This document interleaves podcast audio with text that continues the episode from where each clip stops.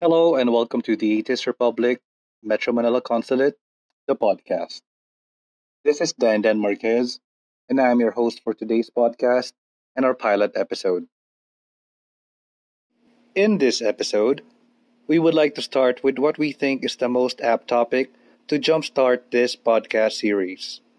How we started, specifically, how we became an atheist.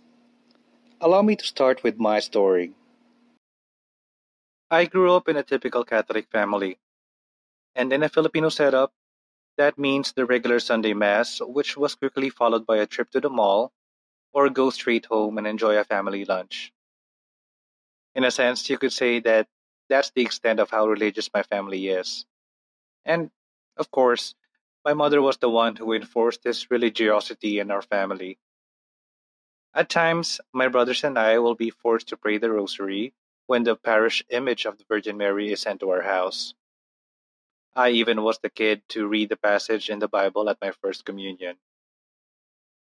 At one point, I remember my mother wanted me to become an altar boy. I was just about to start high school, and that was a perfect excuse for me to refuse. So instead, my younger brother was sent to become the altar boy. When I was in college, my mother left the country to work as an OFW, where she joined my father, who had been working as one since I was 5 years old. This opened so many opportunities for me to learn and become independent to some extent. Years later in college, I was invited to attend a born-again Sunday service. I remember that my uncle was a vocal born-again Christian, and he brought me to one Sunday service once. I was very young back then, and I got really weirded out when everyone started praying in tongues. I told my mother how that Sunday service went, and she warned me never to attend one again. However, since my mother is no longer present to stop me from leaving home on a weekend and, attend a Sunday service, I accepted my friend's invitation. This Sunday service felt so new to me. Instead of just sadly standing in place, people are dancing and singing to upbeat songs and followed by soulful ones. The sermon is replaced by a hip pastor who talks with so much sense at that time to me. After the service, everyone greeted me and appeared so happy to have me there. Time went on and I became an active member of this church in a small mall in Manila. I joined the youth band and became one of the worship leaders and extended my service to begin a campus ministry composed of a small group who meets once a week for a Bible study.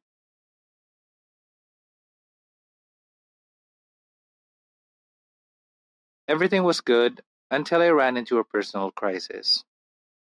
I wanted to talk to someone, but no one seems to find the right words to comfort me.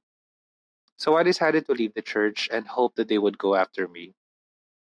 They did to some extent, but every time we talked, the reason that they keep giving me to go back wasn't compelling enough, so I didn't. I moved on with my life and started working. I still get the occasional messages from my friends at church, and I would often ignore them or just make excuses. Despite all this, I still held on to my faith and fear for what happens to my soul when I die.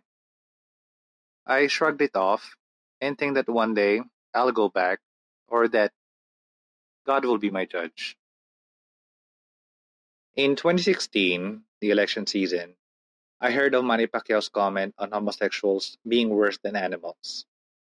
It's a cliche statement, I know, and it's one that many people have heard of from religious zealots and bigots so many times. But to me, this was different. The senior pastor at the church I used to go to was a supporter of Pacquiao, so much so that when Nike dropped their affiliation with the boxer, my pastor moved to have Nike branded shoes he collected from his congregation and burned them all. I remember watching a viral video of him yelling, "Nike, burn my soul, not my soul," which, aside from being so cringeworthy, is idiotic at the very least. This opened so many questions in my head and emotional wounds that I was so afraid to face. Now, despite being so active in my days as a member of the church, I felt so much repression in my thoughts and attraction towards men.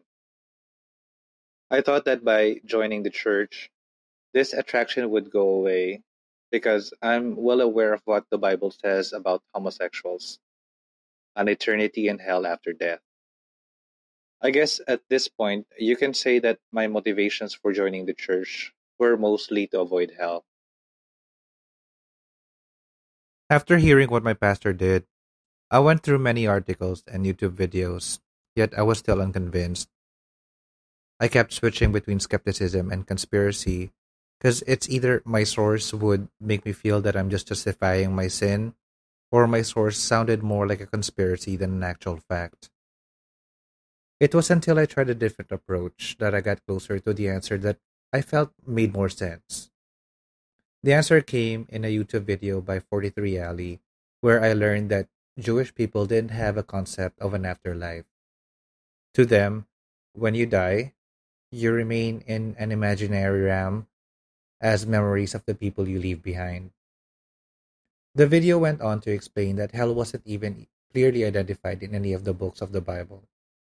In that video, a response to someone who wanted to leave his beliefs but was so afraid to go, the YouTuber ended the video with, "Hell doesn't exist. Never did.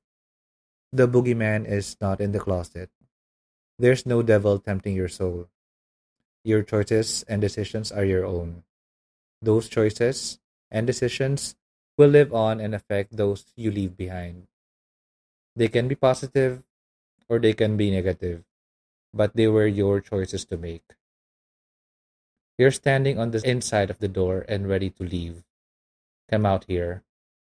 There's nothing to be afraid of." I cried in my bed after watching this video. It felt like a huge weight has been lifted off my back. I know, it sounds melodramatic, but it felt so much like that. Knowing this meant that I no longer have to fear hell, and I could start living my life not worrying about what happens when I die. I guess I should thank Manny Pacquiao because, if not because of him, I wouldn't be an atheist.